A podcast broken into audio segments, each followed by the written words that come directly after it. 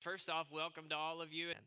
This morning, how many of you, first off, you enjoyed the revival series? How many of you are like, yeah, that was awesome? Yes, I did too. I really, really enjoyed uh, the revival series, and I encourage you, if you missed any of those messages, please go back, check out the, the website. You can get a, the podcast, Podbean, all of those things and uh, go back, check that out because, man, there was just some really, really good stuff that Pastor Randy taught us. Pastor John uh, from North Place in Texas came, and we just had a really good time. This morning, I'm going to shift gears just a little bit and uh, just really preach something that God has been personally dealing with my life about in an area where I'm personally growing and learning. Um, then also that I just felt like the Lord wanted me to share. So we're going to be in Luke chapter 5, if you have a Bible, or it will be on the screen. And we're going to be reading one small story, but yet a very, very powerful story. Verse 12 through 16 it says this. It says while jesus was in one of the towns a man came along who was covered with leprosy. Everybody say covered, covered. yeah he was covered with leprosy. When he saw jesus he fell with his face to the ground and he begged him. He said lord if you are willing you can make me clean jesus reached out his hand and he touched the man I am willing, he said. Be clean. And immediately the leprosy left him. Then Jesus ordered him, Don't tell anyone, but go show yourself to the priest and offer the sacrifices that Moses commanded for your cleansing as a testimony to them. Yet the news about him spread all the more, so that crowds of people came to hear him and to be healed of their sicknesses. But Jesus often withdrew to lonely places and prayed.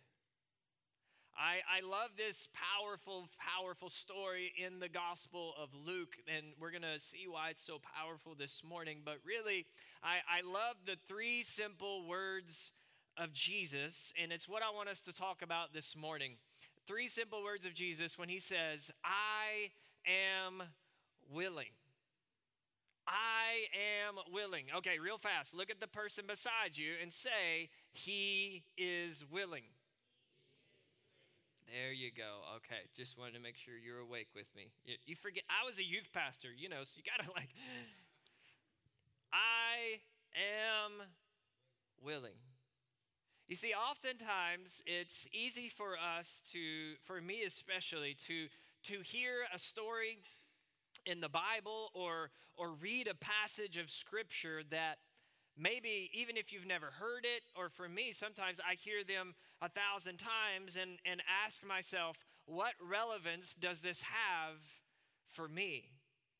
But as we're going to see this morning, the relevance of this passage is really for all of us, okay? So even if you're the person that's here today and you're just new to this following Jesus thing, you're like, you know what? I, I'm just brand new and becoming a follower of Jesus Christ. Uh, uh, we know that as a Christian, okay? Uh, but I like to avoid sometimes our Christians.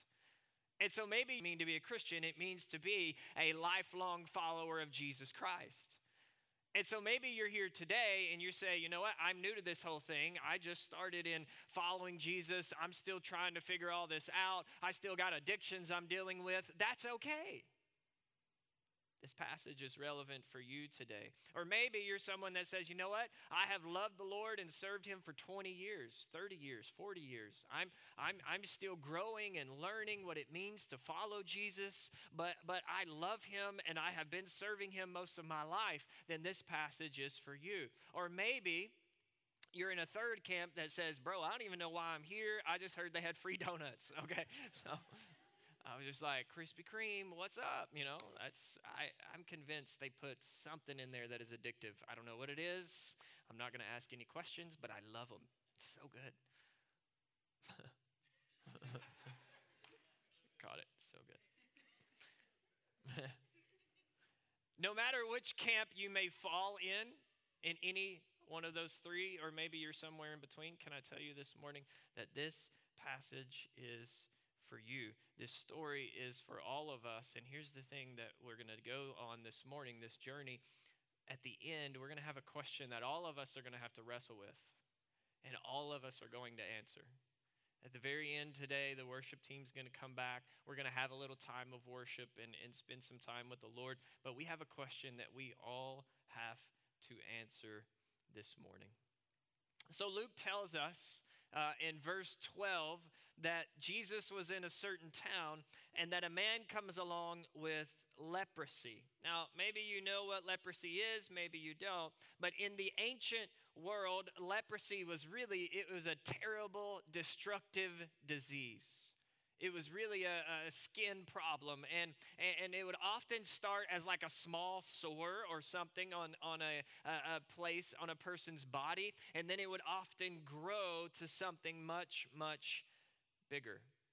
Leprosy was and still is today a destructive disease. And what it does is it eats away at the flesh of the person suffering from the disease is literally a flesh eating disease. And what happens is, uh, slowly but surely, their extremities begin to fall off.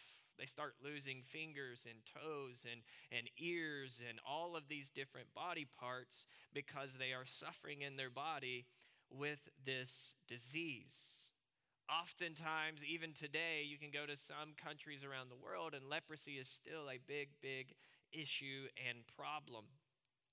Oftentimes, people will just uh, have this issue for so long in their bodies that they'll be left with a stump for a leg or a stump for an arm or things like that. But really, the, the, the worst part of leprosy is the physical devastation that it has on the person's nervous system. You see, just as a blind man can't see and a deaf man can't hear, a leper can't feel. They lose all feeling, their body becomes numb, and so they have this inability to feel pain in different parts of their body. And that often leads to injury and it leads to death. And so physically, they are alive, but they are dead. They are the original Walking Dead, okay? Carl has nothing on these guys. Don't watch it. Anyways, they are. They're alive, but they're dying. And when you read from Dr. Luke, he tells us, you know, you know Luke was a physician, right? Uh, yeah, Luke was a physician. He was a doctor. And so I like to look at the Gospels a little bit different, you know, because we have Matthew. He's the formal guy that wrote to the Jews right? So he's Matthew. He's very formal. He's that guy. And then you got Marky Mark over here, a second guy. Okay, Marky Mark is just all about the action, right? Like he was just skip the birth, going to the action. Okay, then you have Luke, Dr. Luke. He was a physician. And then you have Little John. He's the last one. He's the hype guy, okay? He was just about the miracles. Anyway. Dr. Luke tells us that this man was not just a leper, but that he was covered with leprosy. Actually, some translations say that he was full of leprosy. So, this is a man who is suffering physically in his body, probably beyond what any of us could ever imagine. It's important for us to understand his condition before we get to the good stuff. Not only is he suffering physically, but socially and emotionally as well. How do we know that? We got to look back to the law, the book of Leviticus, chapter 13. This is the law of the Old Testament that God gave through Moses for the children of Israel. God was giving them very specific things that they were to live by. Luke 13, verse 45 says this says, Anyone with such a defiling disease uh, this was talking about skin diseases, okay? Anyone with such a defiling disease must wear torn clothes, let their hair be unkempt, cover the lower part of their face. It kind of sounds like a hipster millennial, actually, now that I'm reading that. I just wear torn clothes. I don't really fix my hair, you know, and I wear my mask. No, they, they do. They cover the lower part of their face Look at that. God did it first. That's amazing. I'm just now seeing that. They covered the lower part of their face, but look at this, and they had to cry out, unclean, unclean. As long as they have the disease, they remain unclean. They must live alone. Look at that. They must live outside of the camp. We, could you imagine living in quarantine your entire life? That's what this is. Literally. Like, this isn't just one of those, like, oh, well, you know, we had it for a little bit, now it's good. But because God was putting things in place to protect the nation of Israel, and they didn't have modern medicine back then, this was required by the law. So the leper was to walk around with torn clothes, with crazy hair, with something covering the lower half of their face. And anytime someone would get close, they would have to shout, Unclean! Unclean! Could you imagine what that did to them psychologically? Every time that they were trying to be with people, they couldn't. And when people would get close to them, they would have to say, Unclean, unclean course, this was for sanitation and, and, and cleanliness for the sake of the nation. But of course, like most things, by the time Jesus arrives on the scene, the religious leaders have added so much to this law. Uh, in Jesus' day, you had to stay two meters at least away from a leper. Couldn't get within two meters of them. Because then they believed you started breathing their air, and then once you breathe their air, you could possibly be infected, and then you yourself would have to become with the rest of the lepers in the camp outside the city. Not only that, rabbis taught that if the wind blew towards a person from a leper, they had to keep 45 meters away from them. That's a long ways. If someone got too close, the leper had to cry out, unclean, unclean. And if they touched the leper or they were touched by them, you were considered unclean and you had to present yourself to the priest and you had to go into quarantine. They believed you would get the disease. Did you know? I even read this this week that if a leper touched a dog, the dog had to be killed. I know, right? I read that. I was like, oh, I thought of my little corgi. I was like, that's sad. the lepers were the outcasts of society. They are rejected, despised, like refuse. They're viewed, viewed as garbage. They are feared, despised, and neglected. I want to look back at verse 12. Here's what it, that's this man who comes to Jesus. I want to look back at verse 12. Here's what it says when he saw Jesus, he fell with his face to the ground and he begged him, Lord, if you are willing, you can make me clean. And Jesus reached out his hand and he touched the man. Whew. I am willing, he said, be clean. And immediately the leprosy left him.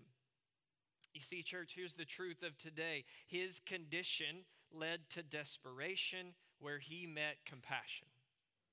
His condition led to desperation where he ultimately met compassion.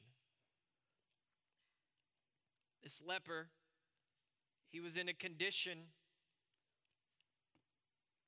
that dehumanized him and the society that he lived in. Please go here with me. He was living in a place and in a situation where he wasn't no longer, he, he was no longer a husband, a father, a son, a neighbor, a friend, an enemy, an employee, a coworker. No, no, no, no. That's not what he was. He was simply a leper. Because if society can dehumanize you, then it doesn't have to see you as an equal opportunity employer. Oof. if we can push people down and say, you are less than me because you live here, or you make that amount of money, or because of this color of your skin, or because of what happened to my family and your family in the past, if we can oppress someone, then we don't have to see them as a human being.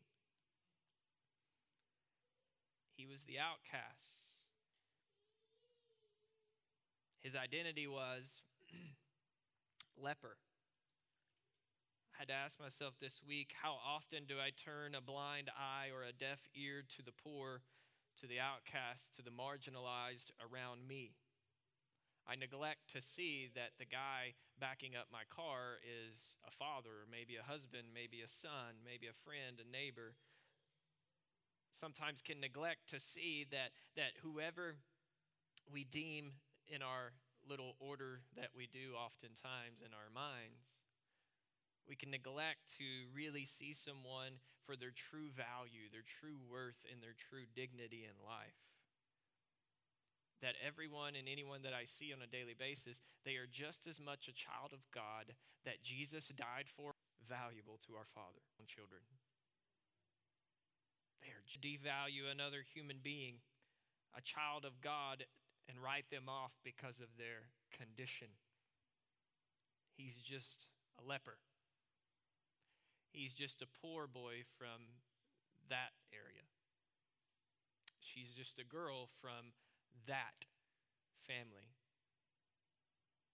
Lord, help us. Lord, help me not to neglect those for whom you died because I can't see past their condition. Lord, help me not to write people off and just say it's too much work. I can't deal with this person. It's too hard because that uh, ultimately they are a product of their environment rather than us bringing them along with us and saying, hey, let me teach you how to be at work on time. Let me teach you what it looks like to manage money in a way that honors God. Lord, help me not to neglect people for whom you died. His condition led to desperation. God said, We just we can't keep looking at people's condition and writing them off, church. His condition led him to desperation. The Bible says he falls with his face to the ground and he begs Jesus. Begs. That, that word in the Greek, the New Testament was written in Greek, and that word in the Greek language, it is a tearful plea to Jesus. He's desperate. Maybe he heard from somewhere else, from, from someone else, that this guy Jesus is a healer, or this guy Jesus, man, he just turned water to wine. I don't know what happened. I don't know. He, somehow he heard about Jesus. He's desperate. And he tells Jesus, he says, You can make me clean. Did you notice he didn't say, You can heal my body? Isn't that interesting? He didn't say, no, no, no. He didn't say, you can, you can uh, heal me of my leprosy. He said, you can make me clean. Why? Because he wants a cleansing, not just physically, but the whole of who he is every single deficit within him, socially and economic, all of those things. He says, Jesus, you can make me clean. He's desperate.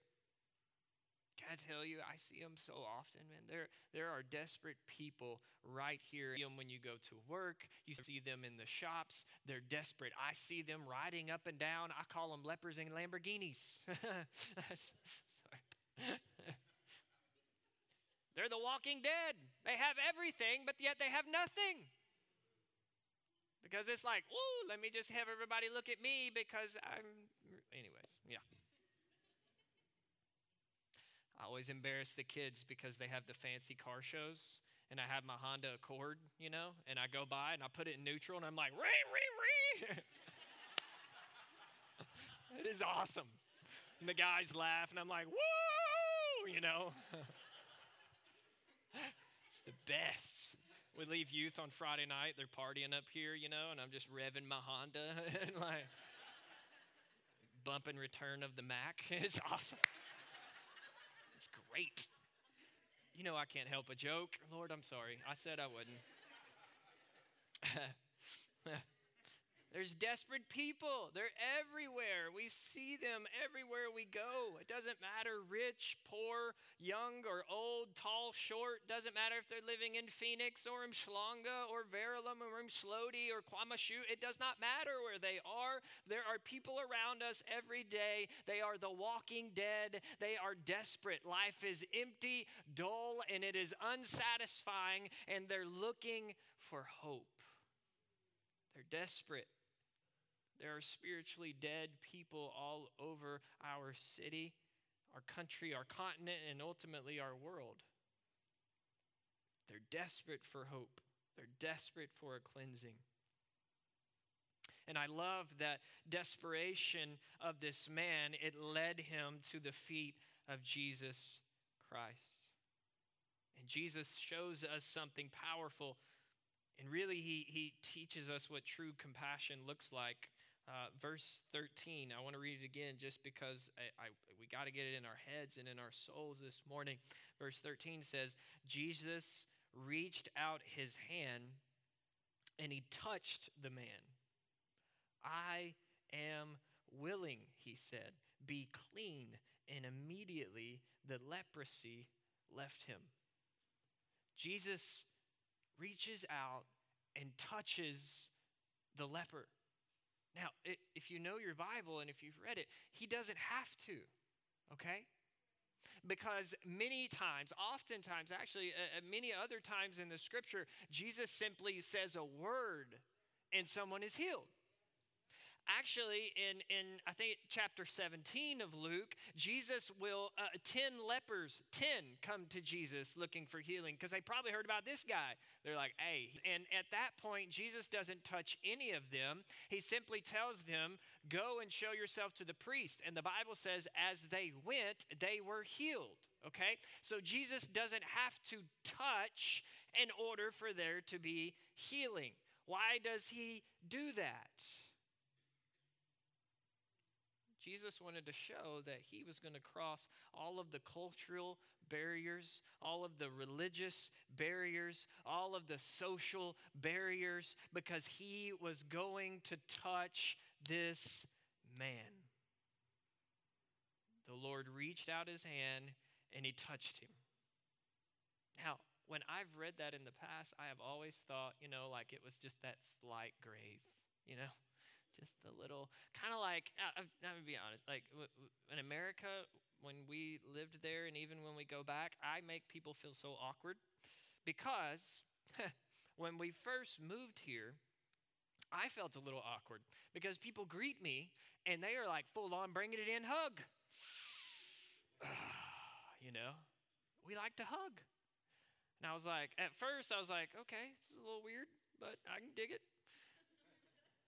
in the States where I come from, it's like if you hug, it's like this weird, awkward side pat on the shoulder, like leaving room for the Holy Spirit. And it's like, bless you, sister, you know? It's weird, it's awkward.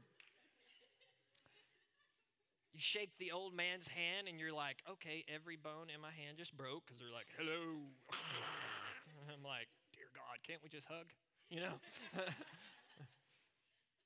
We moved to South Africa. I will never forget the first time one of the, the, young men in our youth group, his mom has started coming to church, and, and praise God, she was coming. It was amazing. And uh, she greeted me, and she gave me a massive, big old hug and planted a kiss right here. Bam! so I didn't really think much of it. I was like, all right, how are you? Okay, God bless you. My wife comes up to me. She's talking about something. She stops mid sentence. Why do you have red lipstick on your cheeks? I was like, uh, I think I, I got a kiss from his mom. so,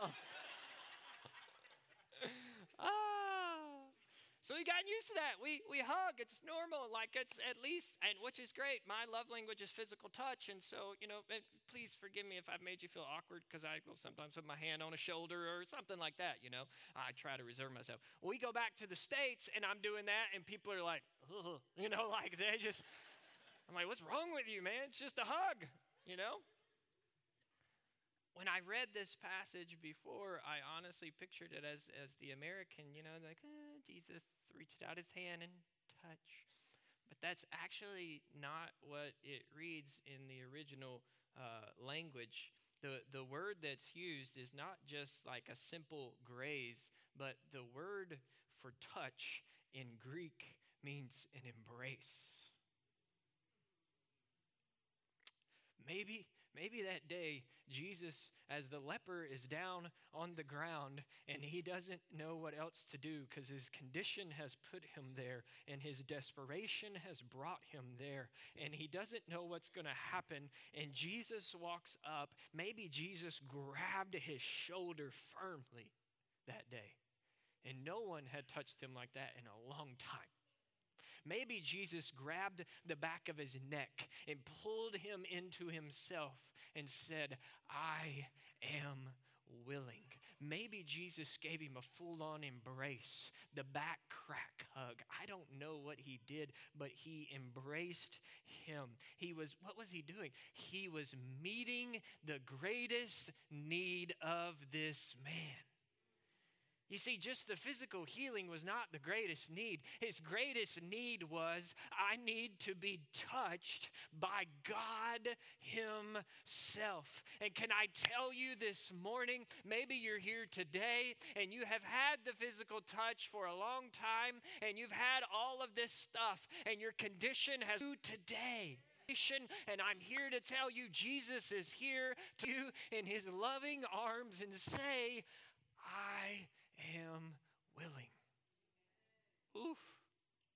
I'll never forget when I was 16 years, 15 years old, and I had done so much stupid stuff. I had almost went to prison for involuntary manslaughter, and I was at my wits' end, and I cried out to Jesus. I knew it was wrong, everything I was doing. I, I, I, I grew up in church. I got saved every Sunday night because I was scared of going to hell, not because I love Jesus. And then after that, in that moment, finally it clicked because my condition led me to desperation. And my desperation that night, I found compassionate embrace in a loving father who said, My son, I love. He loves you. He doesn't wait for you to have it all together. Oh my gosh, that's such a lie of the enemy. You got to wait till everything's right until you get married to her because you and, and you got to wait and make sure you do this first and that first and start tithing and all. No. He says, "I love you and I am willing." He's here today. He knows your condition. He sees your desperation. And what I love about Jesus' touch was it was a touch of compassion. Can I be honest with you just for a moment? Um, anytime I would hear something about compassion, I was usually just like, oh, you know, that's sweet. that's what compassion for a long time uh, meant to me in my mind was you know often to i would equate compassion with just being sweet or being kind. Uh, it's almost viewed as something that is weak. But can I tell you that's the farthest thing from the truth? Compassion is this it's, it's recognizing and responding to the greatest need of someone else. Recognizing and responding to the greatest need of someone else. A lot of emotional researchers they they define compassion as the feeling that arises when you are confronted with suffering, pain, or the need of someone else. You know that feeling that I'm talking about? I don't know about you. I, I, I, I, it's what I picture Jesus had when he's flipping over the tables in the temple because he compassionately believed that the Gentiles, that was their place to pray. It's the feeling that arises in me when I see a child being treated wrong. I may call some of y'all from jail someday because I got in trouble. it's the feeling that arises when the man is yelling at the girl at the cashier at the till because he's had a bad day and he doesn't see her worth and her dignity. Compassion rises in me because she has a need in that moment and it's like, no, dude, hold up big things come in small packages. So, you know, I'm like, You got to chill, homie. you like that, Emmanuel? That's compassion. You see the suffering of someone else, you see a need that someone has, and you are driven to do something about it. Jesus was a compassionate, manly man. He saw the suffering of others, he saw their need, and he recognized it, and then he responded to it. Note, Jesus didn't simply look at the leper and say, Oh, shame, that's sad. On to the next town. Well, if I touch him, all the, I'm unclean. Uh, may, Jesus didn't have the reasons to say, well, hang on, there, there's this whole crowd of people waiting to hear my next sermon. I don't have time for you, little leper man. Sorry. That's not what Jesus did. He responded. See, Christ like compassion means that I recognize a need and then I respond. I, I move into action. And the thing is, just like Jesus did, sometimes you have to cross some barriers to respond.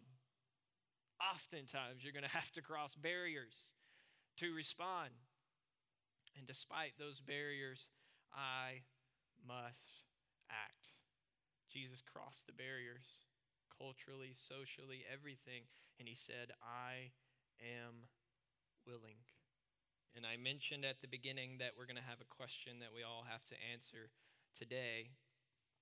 And really, the question is Am I willing? It's not a tough one, but it's really a question that deals with Am I willing to see people in their condition, to see them in their desperation, and then show them and point them to true compassion? so that their greatest need is met. And the greatest need of all of us is salvation. The greatest need that all of us have are hearing and learning and growing closer and closer to Jesus Christ. Am I willing?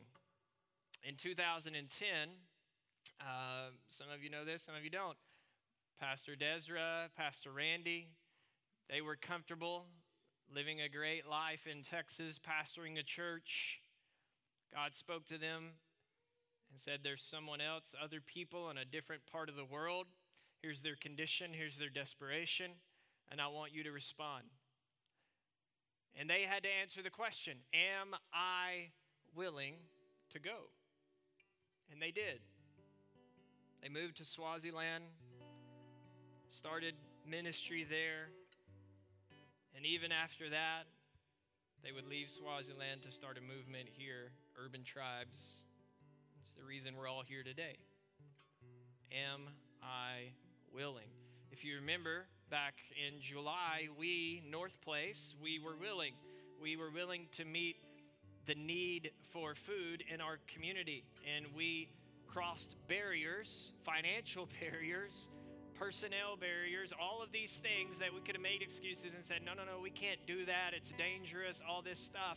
But we said, no, you know what? There's a need, and we recognize the need, and we must respond to the need.